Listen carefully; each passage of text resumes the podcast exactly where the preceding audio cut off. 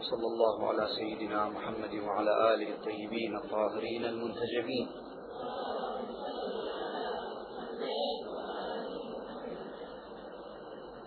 واللعن الدائم على أعدائهم أجمعين إلى قيام يوم الدين. تحدثنا في المرة الماضية عن مسألة الادعاءات المختلفة قبل الظهور. وقلنا أن العناوين المطروحة في الروايات من قبيل عنوان اليماني الحسني الخراساني. هذه العناوين لا ترتب أي حق لأصحابها على الناس. هذه مسألة نتوقف عندها اليوم نشرحها بشكل أكثر تفصيل. العنوان الذي يعطى لأي شخص من قبل الروايات في لسان الشارع المقدس تارة يكون عنوانا يرتب مسؤولية على الناس وتكليفا في ذمة الناس تجاه ذلك العنوان. من قبيل أن يكون الإنسان من رواة أحاديثهم أن يكون الإنسان فقيها عالما من رواة أحاديث أهل البيت عليهم السلام ممن يستطيع أن يستخرج الأحكام الشرعية إلى آخره. هذا العنوان الموجود في الروايات رواة الأحاديث عنوان رتبت له مسؤولية في المجتمع ورتب على المجتمع مسؤولية تجاهه.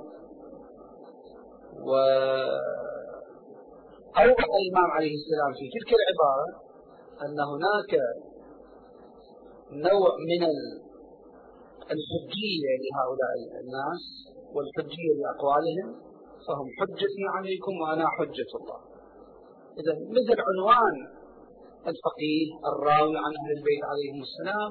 هذا العنوان يرتب علينا واجبات يرتب علينا أن نتبع ذلك الرجل وأن نلتزم ونتقيد بفتاواه لأن الإمام المعصوم الذي هو مركز الشرعية ومصدر الشرعية هو وجهنا إلى ذلك.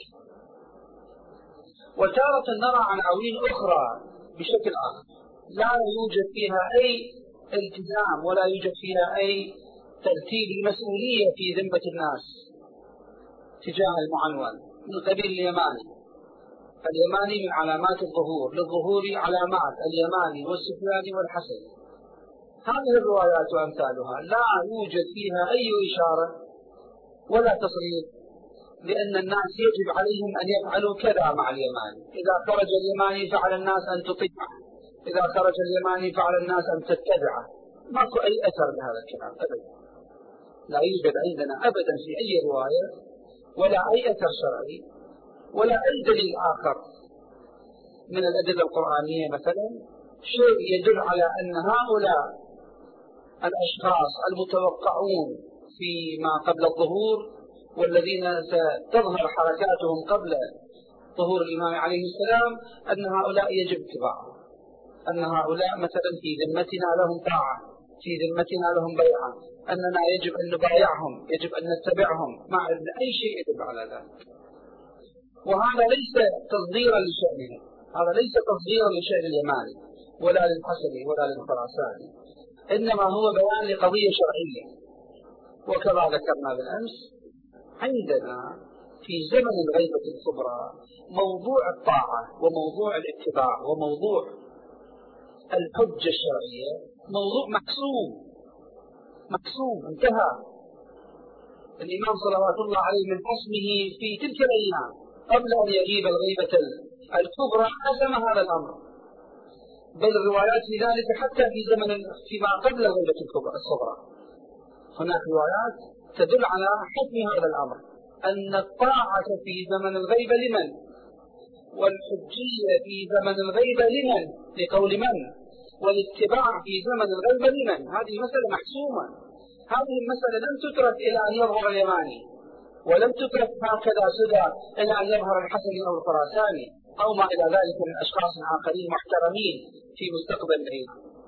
المسألة ما متروكة هكذا حتى ننتظر شخص يجي يقول أنا يماني تعالوا بايعوه لم تترك المسألة سدى المسألة هذه مؤسسة وموضحة ومثبتة بشكل كامل ونهائي في تلك الفترة.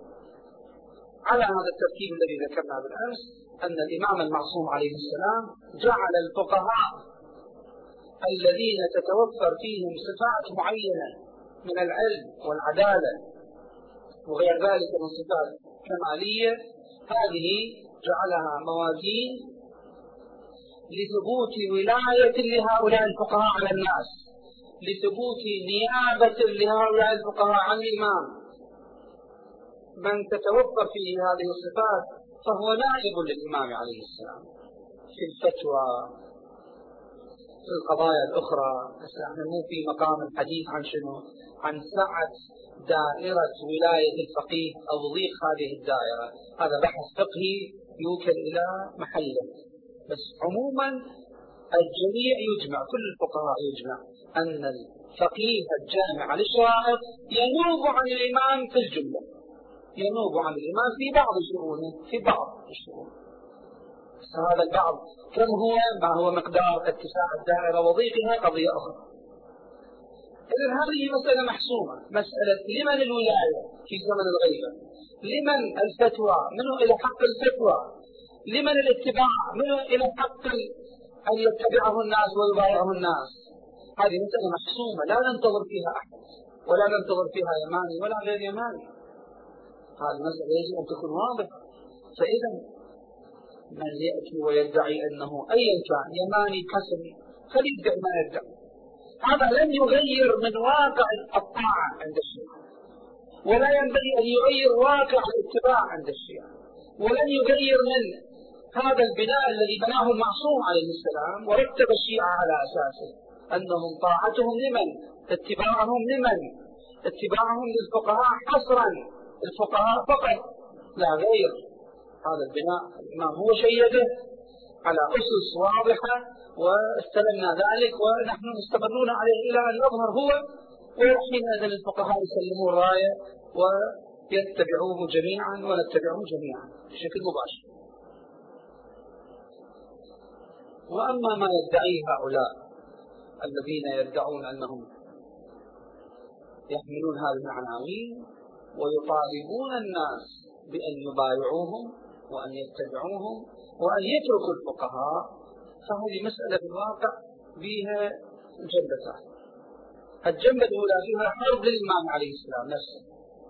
هناك حرب للإمام المهدي صلوات الله عليه في هذه المقولة. لماذا؟ لأن هذا الذي يقول اتركوا الفقهاء واتبعوني. هذا يهدم بناء بناه المعصوم نفسه. الشيعة منذ ألف عام مستمرة على هذا البناء وعلى هذه الطريقة وعلى هذا المنوال الذي أسسه الإمام المعصوم عليه السلام. فمن يأتي ويريد أن ينقض هذا وينقض كلام الإمام المعصوم فهو حرب على المعصوم. كيف يدعي مثل هذا أنه مهيئ ومقدمة للمعصوم؟ مقدمة لظهور الإمام وهو ينقض بناء الإمام الذي بناه في هذه الأمة. هذه مسألة مهمة يجب أن نركز عليها. أن من يطلب من الناس أن يبايعوه وهو ليس فقيها وهو ليس نائبا عن الإمام ولا يدعي الفقاهة ولا يدعي النيابة عن الإمام إنما يدعي أنه يماني يقول تعالوا بايعوني فأنا الذي يجب أن يبايع واتركوا الفقهاء. هذا في الواقع حرب على نظرية الإمام عليه السلام وعلى تأسيس الإمام وعلى عقيدة الإمام. هذا هذه الجنبة الجنبة الأخرى في هذا الادعاء وفي هذه الدعوة للطاعة أنها دعوة للطاعة بلا دليل. فليجيب دليل واحد واحد فقط. من الكتاب أو من روايات الأئمة الأطهار عليهم السلام أن الحسن يجب اتباعه أن اليماني يجب اتباعه يجب على الناس بيعته يجب على الناس أن تجتمع على بيعته وتقلده وتتبعه وتترك الفقهاء. ما عندنا شيء أبدا. لا يوجد شيء من هذا القبيل. في الآثار في التراث غير موجود نهائيا فمن أين لك هذا؟ من أين تأتي بهذا الكلام وتدعي ذلك؟ وتطلب من الناس البيعة وتطلب من الناس الطاعة والمتابعة. وهذه مسألة خطيرة. الإنسان لا يستطيع أن يتجرأ على أن يطلب طاعة الناس وبيعة الناس دون دليل. من فعل ذلك بلا دليل فهو حاله حال أئمة الجور الذين يتسلطون على ركاب الناس ويحكمون الناس بلا حق. حاله حال يزيد حاله حال عبد الملك بن مروان حاله حال الرشيد حاله حال هؤلاء الذين يطلبون طاعة الناس بلا دليل يطلبون انقياد الناس لهم بلا ملاك بلا أساس شرعي. هذا حاله كأولئك ما الفرق؟ فإذا بينا أصبح من الواضح الآن أن هذه العناوين أولا لا توجب شيئا على الناس. لو فرضنا لو فرضنا كانت صحيحة لو فرضنا خرج اليماني الحق خرج في يوم من الأيام خرج شخص هو اليماني الحق انطبقت عليه المواصفات هو اليماني الحق. هذا أيضا لا يرتب في ذمتنا شيء زاد ما يرتب علينا أن نطيعه ولا أن نقلده ولا أن نترك الفقهاء ونتابعه ما يفهم هو يكون يتابع الفقهاء. اليماني إذا خرج المفروض يكون شنو؟ مقلد. إذا لم يكن مجتهدا فيجب أن يكون مقلدا لاحد الفقهاء في زمانه. اليماني ليس شخصا يلغي الفقهاء ويمسح عمل الفقهاء ويمسح تأسيس المعصوم في زمن الغيبة الكبرى. اليماني رجل متدين. ورأيته راية هدى. هذا معناه شنو؟ يسير على بناء الإمام ويسير على طريقة الإمام المعصوم في تأسيس المذهب وتأسيس الاتباع والقيادة في المذهب. وهذا يعني أنه إما سيكون مجتهدا بنفسه هو أو سيكون إذا مو مجتهد مقلد لأحد الفقهاء الموجودين في ذلك الزمن الذي يخرج فيه. فعليه لو فرض ما كان هو الإمام الحق. لن يدعو الناس إلى طاعة نفسه ولن يدعو الناس إلى الانقياد له بل سيكون هو منقادا إلى الفقهاء. هذا ينبغي أن نتوقع. وهكذا في بقية الدعاوى. طبعا دعوة اليماني دعوة أكو في الروايات ما يشير إليها بس أكو دعاوى تتعلق بعناوين غريبة ما موجودة حتى في الروايات. الوصي الإمام المهدي. ما عندنا الإمام المهدي عنده وصي ما شيء أبدا الإمام المهدي ليس ميتا حتى يكون له وصي موجود. نعم له نواب. أكو شيء تعبير مثلا أنه أكو له حجج على الناس. أما وصي الإمام المهدي وصيه هذا التعبير تعبير حقيقة ما موجود أصلا. أو رسول الإمام المهدي للناس. وأمثال ذلك من تعابير مختلفة. يجمعها شنو؟ يجمعها الادعاء الباطل الذي لا يقوم على دليل.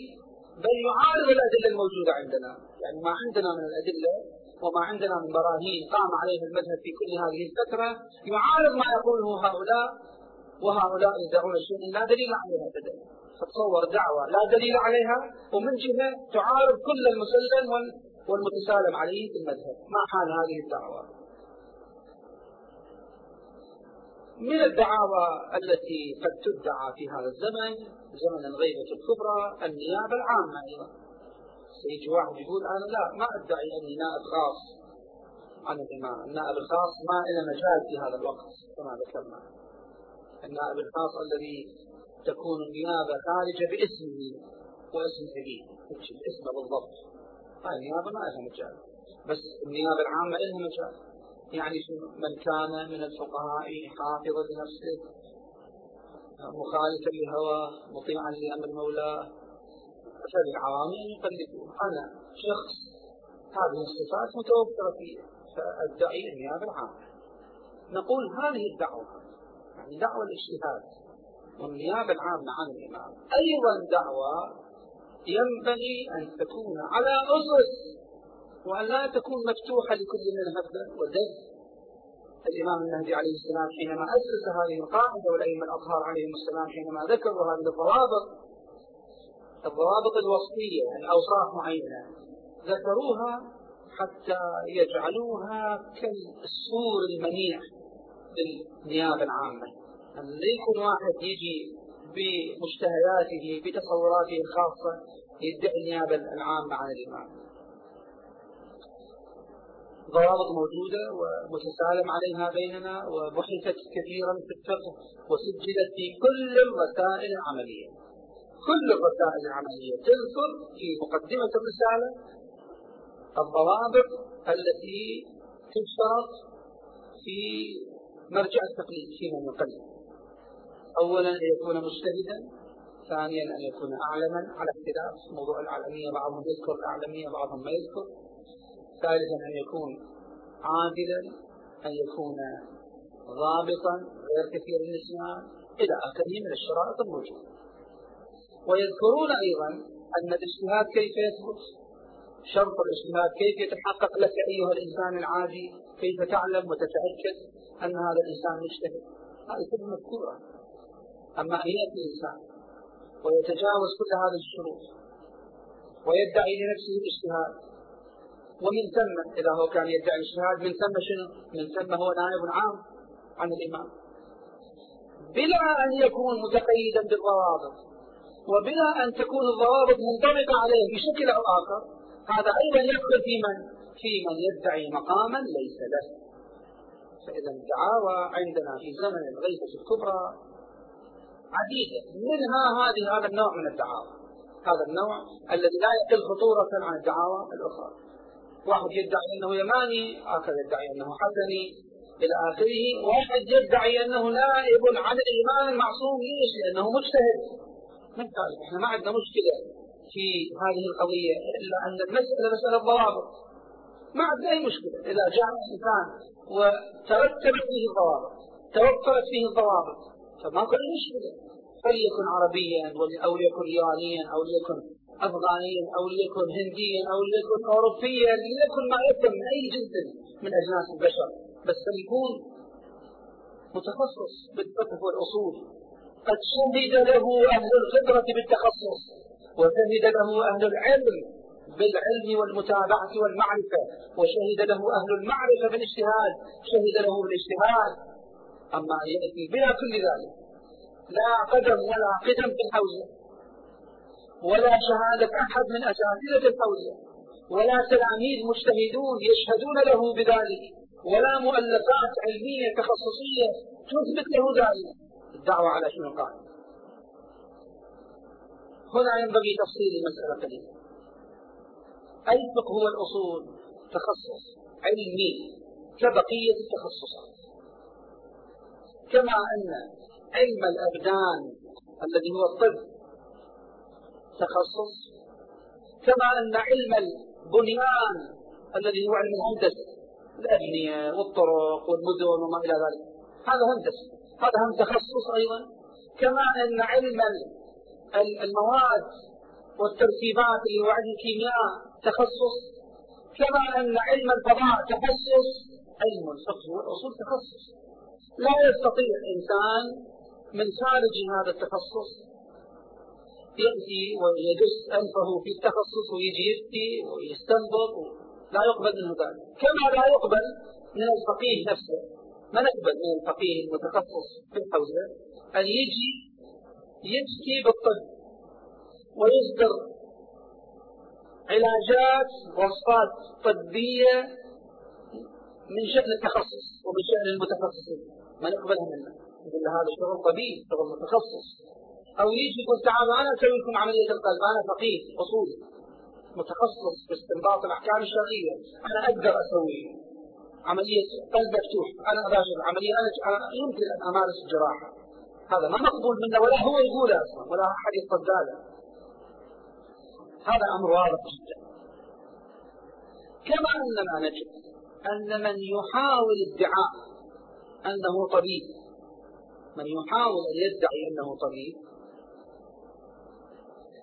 هذا الادعاء لن يطول معه. يعني ما يمكن أن يستمر أياما طوال وما يمكن أن يستمر في كل الحالات. ليش؟ سيكتشف بسرعة. لأنه الطب تخصص إلى مستلزماته إلى متطلباته. هناك مرضى يراجعون هناك مرضى يطالبون بوصفات. هناك حكومة تتابع وتقول تعال وين شهادتك؟ وين الاعتراف الرسمي بك حتى تفتح عيادة حتى نوظفك في المستشفى كل هذا موجود. من يقدر الذي يدعي الطب كذبا يطول الادعاء سيسقط بسرعة. لماذا؟ لأنه قضية تخصصية بها حدود. والحدود هذه تمنع عقل فلتر يمنع من دخول المدعين إلى هذا المجال. حينما أروح للمستشفى وأعرض نفسي على الأطباء أنا مطمئن كلهم دول أطباء. ما واحد فيهم شنو؟ جاهل وما متخرج وجاي يقول أنا طبيب ما معقولة؟ لأنه أكو وزارة وأكو دوائر وأكو مراحل معينة تدقق. تقول أنه وين شهادتك ومن أين تخرجت ويطلبون شهادات تصديق وإلى آخره مراحل روتينية كثيرة. إحنا إذا هذا الأمر نقف ونمنع من دخول الأغيار فيه الطب الهندسة المجالات الأخرى ماكو مجال يسمح بجاهل أن يدخل فيه غير متخصص أن يدخل فيه في غير تخصصه. لماذا نسمح لكل من هب ودفي أن يدخل في تخصص الفقه والأصول. مو سؤالنا لماذا نسمح لماذا نسمح لهم بأن يدرسوا؟ لا خليه يدرس ندعو الناس إلى أن يأتوا ويدرسوا ويتخصصوا ويقضوا 30 40 سنة من أعمارهم في الحفظ حتى يتخصصوا حتى يصلوا إلى مستوى التخصص. ما نمنع من هذا. لكن نمنع أن يأتي إنسان ما درس نهائيا أو درس سنة أو سنتين أو ثلاثة أو أربعة أو خمسة ثم يدعي ما ليس له من العلم ومن المراتب العلمية. هي حل مشكلة. أنا إذا كنت دارس خمس ست سنين ووصلت إلى مرحلة أقدر أفهم بالكاد أفهم اللمعة الدمشقية مثلا. ما لي حق أجي أقول أنا أستطيع الفتوى؟ أنا مجتهد هو هذه المشكلة هنا.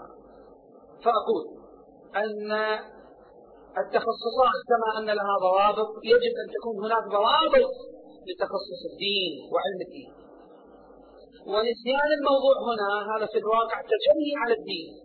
لماذا نتجنى على الدين بهذا الشكل ونعتبره آه، رخيصا لمن هب لكل من أراد أن يدعي شيئا لبس العمامة وادعى شيء أو لبس السفية وادعى شيء. لا نريد أن نتعامل مع ديننا بهذه القلة من الإنصاف. ينبغي أن نتعامل على الأقل على الأقل. إذا ما نعتبر هذا الدين أعد من كل التخصصات وهو كذلك فلنعتبر على الأقل على حد سواء مع التخصصات الأخرى. فنعتبر ضد الطب.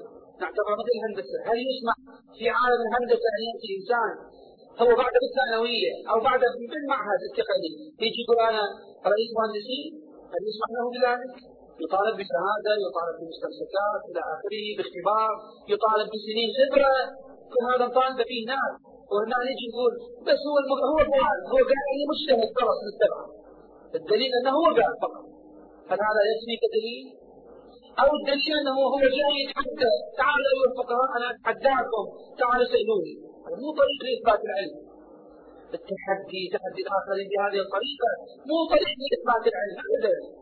الطرق الطبيعية لإثبات الاجتهاد أن يعيش الانسان حياته الطبيعيه في الحوزة تحصيله الطبيعي في الحوزة ويشهد له اساتذته بذلك أستاذ يشهد له بالفضل.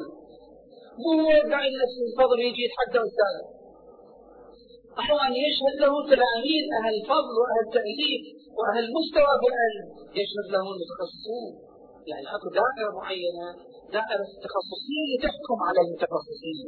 اللي يدعي أنه هو خريج من جامعة هارفارد في بريطانيا. وهو الجامعة نفسها تكتب له تأييد بذلك أما يجي يدعي فقط دعوة خالية إحنا نصدقه بلا ان يجيب اي ورقة. هذا خلاف العقل. ولا يفعل احد ذلك. كذلك من يخرج من الحوزة يقول أنا مجتهد. كنت في حوزة النجف وأنا مجتهد. وعلى الأقل نرجع إلى حوزة النجف نسألها هذا كان مجتهدا هذا ما مقدار تحصيله ما مقدار علمه ما مقدار جديته في الدراسة. إلى اين بلغ من أساتذته؟ من يشهد له؟ كل هذا ينبغي أن يدقق فعليه نرجع ونقول من يدعي باطلا في هذه المقامات فقد ادعى باطلا في الدين. يعني كأنما نسب إلى نفسه منزلة في الدين ومرجعا شريكا مهما ليس له وهذا ينطبق عليه ماذا؟ ينطبق عليه ما سأذكر. لاحظوا الأمثلة اللي راح أجيبها. واحد اسمه أحمد بن هلال العبرتان هذا الرجل كان من أصحاب الأئمة الأطهار عليهم السلام. عاصر أربع أئمة. الإمام الجواد عليه السلام الإمام الهادي عليه السلام. الإمام الحسن العسكري عليه السلام وزمن الإمام المهدي عليه السلام. رجل مخضرم راوي عن الأئمة حج إلى بيت الله أربعين حج. وشيخ من شيوخ السنة. هذا الرجل امتحن في دينه بحب الجاه حينما بدأت الغيبة الصغرى خرجت الوكالة الخاصة النيابة الخاصة خرجت إلى غيره. وكان يتوقع ان هو يصير النائب الامام وإذا بالنائب الامام غيره ما استطاع أن يتحمل. فأعلن كذبا أنه هو شنو؟ هو نائب الإمام الخاص. وأنه هو بعض الإمام. فاحدث بلبلة من الشيعة. فخرج التوقيع من الإمام المهدي عليه السلام بلعنه بلعن أحمد بن هلال ولعن من لا يلعن أحمد بن هلال. لماذا؟ موقف شديد جدا هذا موقف حاد من الإمام عليه السلام. لماذا يتخذ الإمام المعصوم هذا الموقف الحاد من شخص يدعي أنه نائب الإمام الخاص أو خلي تركه خلي يقولهم للناس لا لا نائبي هو فلان بس نائبي هو حسين بن فقط. ويسكت عنه. لماذا يلعنه؟ ويلعن من لا يلعنه. يعني يقول لهم لعنوه واللي ما يلعنه هو ملعون من البراءة الشديدة. مسألة الدين. لا يوجد فيها مجال للتلاعب. الأئمة عليهم السلام علمونا منذ البداية أن التلاعب بالدين بأحكامه ما له مجال أبدا فلو تقول علينا بعض الأقاويل هاي الكريمة ممكن تتحدث؟ عن من تتحدث؟ عن أعز الخلق على الله تبارك وتعالى وهو النبي الكريم صلى الله عليه وآله لأخذنا منه باليمين وقطعنا ولقطعنا منه الوكيل. يعني شلون تهديد هذا إلهي يعز الخلق عليه الذي يعلم أنه لا يخالفه ولا يتجاوز أوامره قريب شعره وهو الذي يقول عنه ما ينطق عن الهوى. إن هو إلا وحي يوحى. ومع ذلك الله عز وجل يهدد بهذا التهديد الشديد. دين الله ما يحتمل أن يجي إنسان يتلعب به. كذلك المقامات الدينية من ادعى مقاما ليس له. إمامة ليست له فليتغوى مقعده من النار. هذا مقام ديني. أنا ما قاعد أدعي أني طبيب بالطب. وأنا يحاسبني على كوني كذاب فقط. يحاسبني على أنه داويت الناس غلط. يحاسبني على أني أعطيت وصف غلط أما قضية أن أدعي موقعا دينيا أي أني إمام دون الإمام المعصوم. أو أني نائب للإمام المعصوم وأنا مو نائب أو أني نائب عام للإمام المعصوم. وأنا لست كذلك؟ هذا يدخل في ماذا؟ في ادعاء المقام الديني بلا حق والعياذ بالله لا النتيجة إذا كان الإمام المعصوم عليه السلام يلعن من يدعي النيابة عنه بهذا الشكل الشديد ويتبرأ منه بسرعة بهذا الشكل الشديد ويأمر شيعته بالبراءة منه واللعن له. هذا يعني أنه الموقف ينبغي أن يفهم بالنسبة إلى من يدعي شنو؟ من يدعي النيابة العامة بلا حق. أيضا من يعلم أنه ليس كذلك. من يعلم أنه ليس بأهل. لذلك ويدعي الاجتهاد ويدعي النيابة العامة عن الإمام. والعياذ بالله. حاله حال أحمد بن هلال وحال الآخرون وحال الآخرين الذين ادعوا تلك المناصب الباطلة في زمن الأئمة عليهم السلام وصدر في حقهم اللعن والطرد. إذا الآن إحنا في هذا الزمن علينا أن نرجع إلى الضوابط والموازين الدقيقة. لاحظوا كلما اقترب اقترب بنا الزمن إلى إلى الظهور إلى زمن الفرج إن شاء الله كلما اشتدت الفتن وضاقت الزاوية أصبحت الزاوية حادة جدا. كلما أصبحت أصبح البلاء أكثر دقة. إذا كان البلاء الذي يصيب الأولين من الذين عاصروا الأئمة عليهم السلام أو من بعدهم بلاء بالنسبة لنا الآن سهل نقدر نكتشفه بسرعة. لأننا نضجنا علميا. هذا الجيل هذا الموجود الآن في هذا الزمن في هذا القرن ناضج علميا. البحوث العلمية ناضجة الناس قرأت اطلعت الكتب منتشرة المحاضرات كثيرة. أكو نضج. هذا النضج غير موجود قبل ألف سنة. فما كان يتعرض له أولئك من بلاء بالنسبة لنا سهل الحل. لو كنا نواجه به بسرعة نحل أما ما نواجهه الآن من بلاء وفتن في الدين بدأ يضيق وبدأ يصبح حادا وبدأ يصبح دقيقا يحتاج إلى مزيد من الدقة والعلم والوعي. مزيد من الرجوع إلى الموازين مزيد من التمسك بالثوابت الدينية التي أسسها أئمة الهدى عليهم السلام. إذا إحنا ما نجي نتعامل مع هذه الأمور بحيادية. إحنا عندنا ضوابط. من مشى على الضوابط من التزم بالضوابط فنحن معه ولا عند ولا مشكلة عندنا معه أبدا. على الضوابط. هناك في الحوزة مجتهدون كثيرون على الضوابط. درسوا جدوا اجتهدوا قضوا أعمارهم في الحوزة مدرسون مؤلفون. هناك من هو أعلم فيهم؟ هناك مراتب أخرى فيهم لكن كلهم يعترف بالبعض الآخر بأنه صاحب فضل صاحب علم. أما أن يأتي شخص ويتجاوز كل ذلك ويقصد على الحوزة العلمية كلها ويدعي باطلا لا قدم ولا قدم ولا مدة دراسة كافية ولا شهادة أساتذة ولا مؤلفات تخصصية ولا غير ذلك مجرد دعاوى وتحديات هذا أمر في الواقع ينبغي التعامل معه على الضوابط أيضا.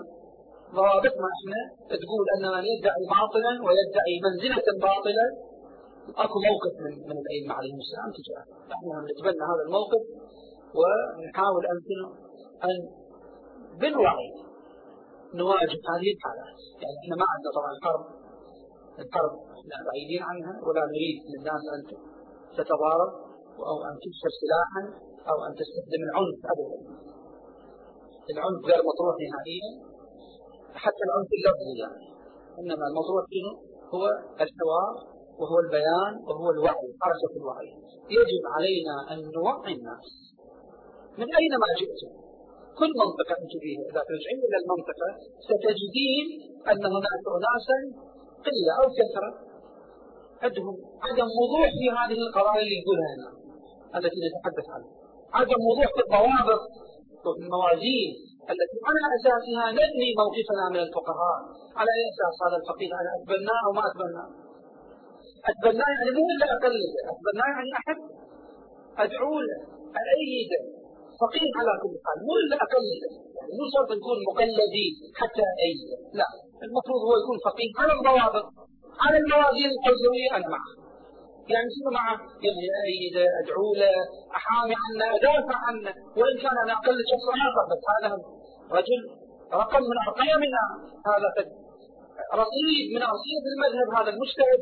مجتهد إلى إنتاجه وإلى تلاميذه. إذا هو ما مقلد على الاقل قاعد يدرس لي طبقات من التلاميذ في الحوزة ويخرج لي أجيال من المجتهدين الجدد والخطباء والمؤلفين والعلماء. إذا إحنا نتبنى المجتهد مو إلا يكون مقلد. إنما نتبناه إذا كان على الضوابط. إذا كان على الموازين موفرا للموازين. وأما من كان خارج هذه الموازين فالموقف معه موقف آخر موقف إيغاء موقف توعية موقف تحذير للناس. وتوعية للناس من الانجراف خلف الدعاوى الباطلة. جيد. الآن هذا صار واضح.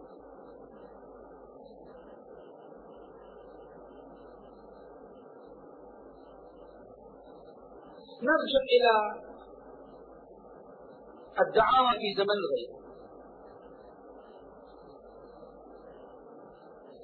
زمن الغيبة كما تحدثنا في مرات عديدة في أماكن أخرى زمن للامتحان والابتلاء بمعنى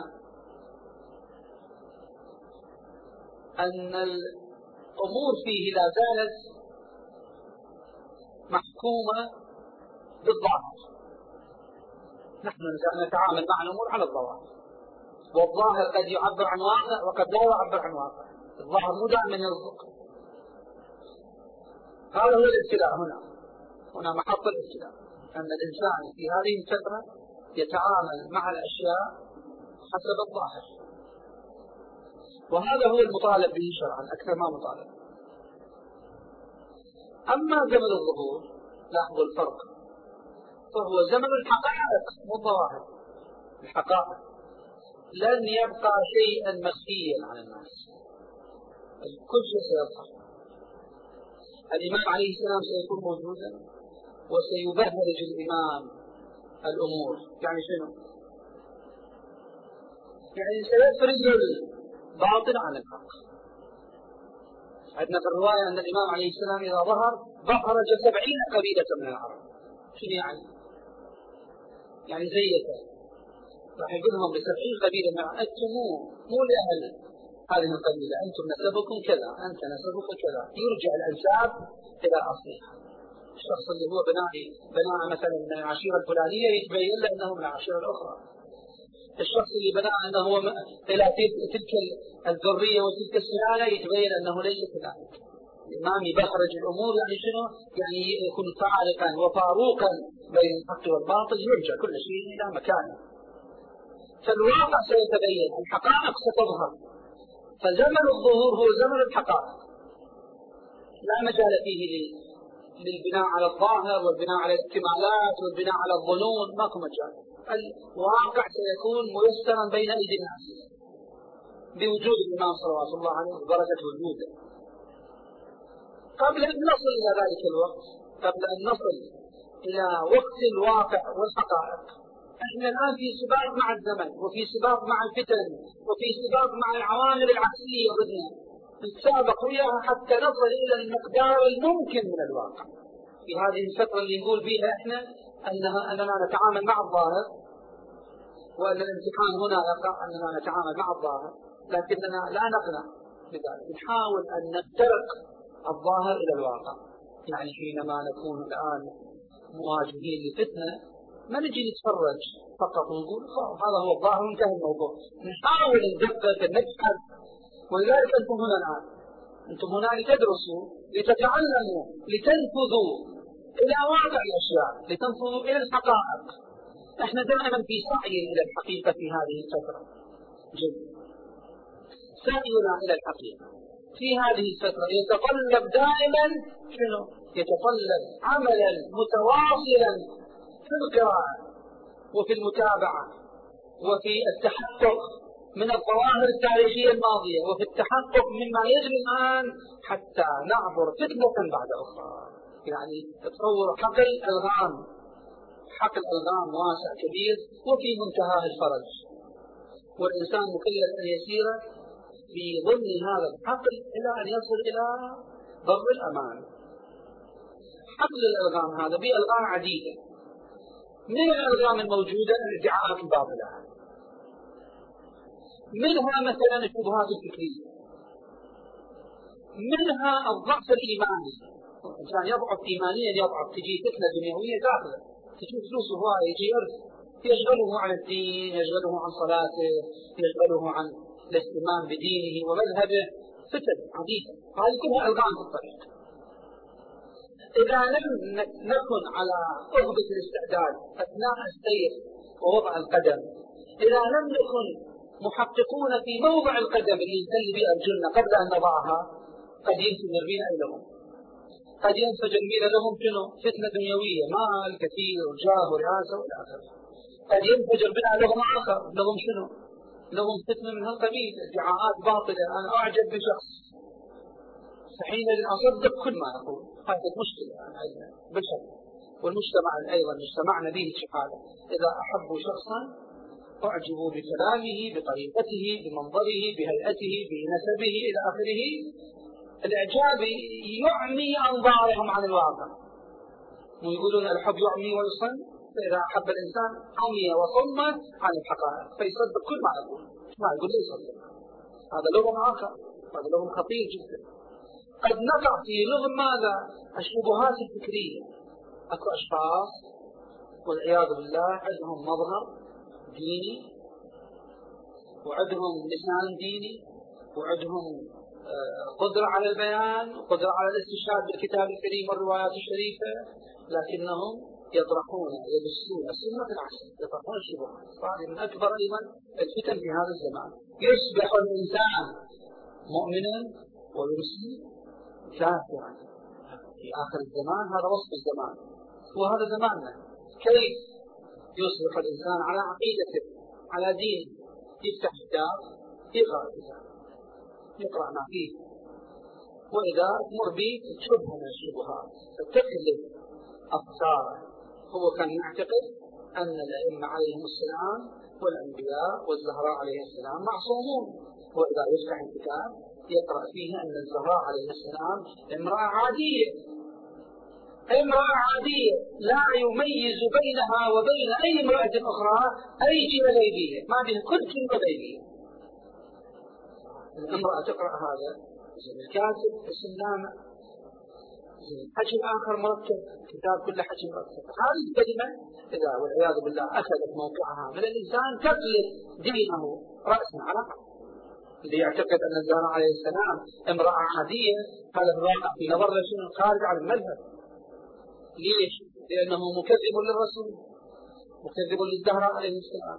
منكر لعصمتها منكر لفضائلها منكر لما تواتر عندنا أنه من حوراء إنسية شلون ما بينبغي فيه الزهراء عليه السلام كيف تكون امرأة عادية؟ كيف تكون امرأة عادية وقد انعقدت نطفتها من فاكهة الجنة؟ كيف تكون امرأة عادية لا جنبة غيبية فيها وقد حضرت ولادتها لتوق الجنة؟ من, من, من الذي ولد خديجة؟ خديجة عليه السلام. خديجة من الذي أعانها على ولادتها؟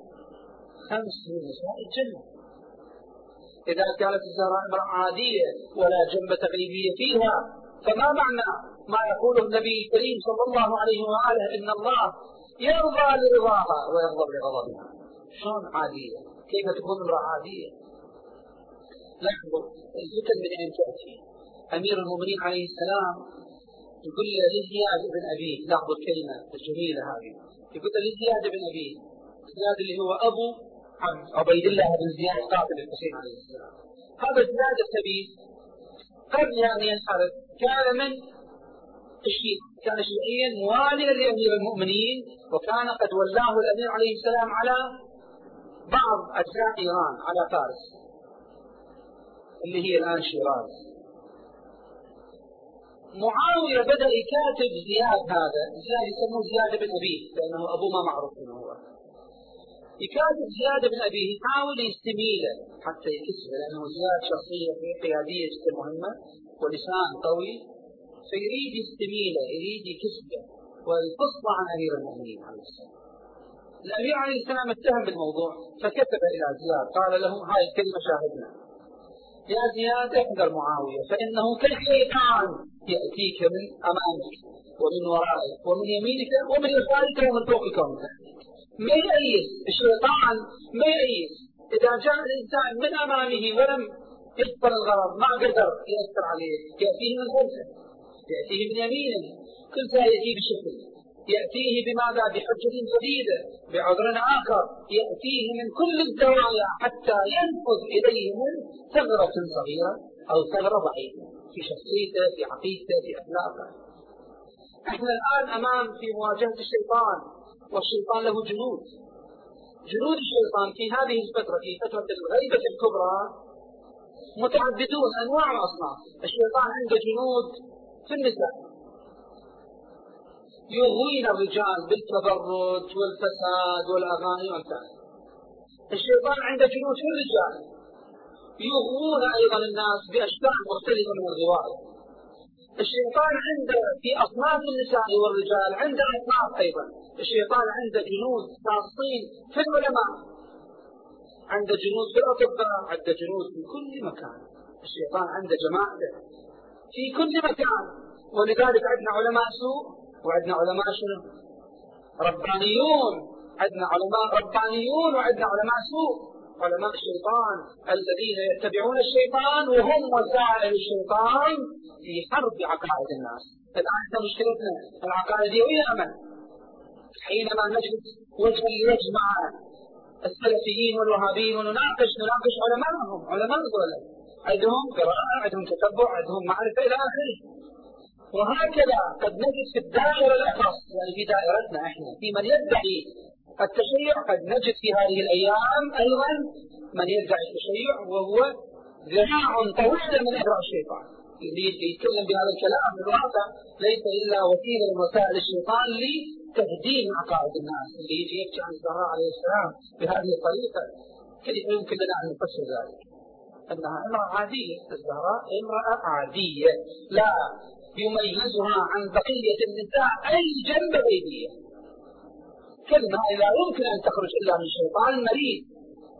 أو جند للشيطان إذا هي الزبولة في هذه الفترة من الزمن.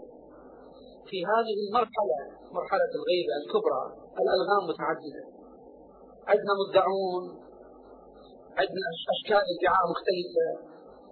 عندنا ادعاء من يدعي إنه نائب عام عن الإمام وليس كذلك وليس بمجتهد أصلا. عندنا من يلبس هذا اللباس.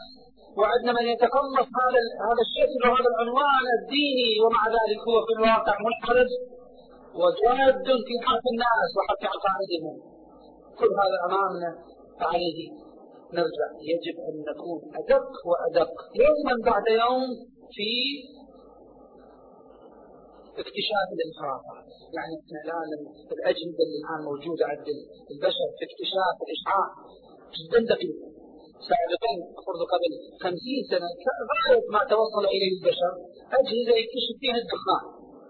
أجهزة أجهزة محرار يعني يكتشفون درجة الحرارة فقط يقيسون درجات الحرارة، الآن أصبحت المقاييس عندهم يقيسون درجة الإشعاع اللي هو ما حد يقدر يشوفه بعينه، ولا أحد يقدر يلمسه بايده، إشعاع موجود خارج حس الإنسان يقدر هذا الجهاز يكتشفه، إحنا يجب كعقائديين كمؤمنين في زمن الغيبة الكبرى أن نطور أجهزة الاستشعار عندنا للانحراف نستشعر الانحراف غير المرئي الذي لا يستشعره بقية الناس اللي يعبر على الناس إحنا ما لازم يعبر علينا يجب أن نعرفه وهو وهو خفي وهو دقيق.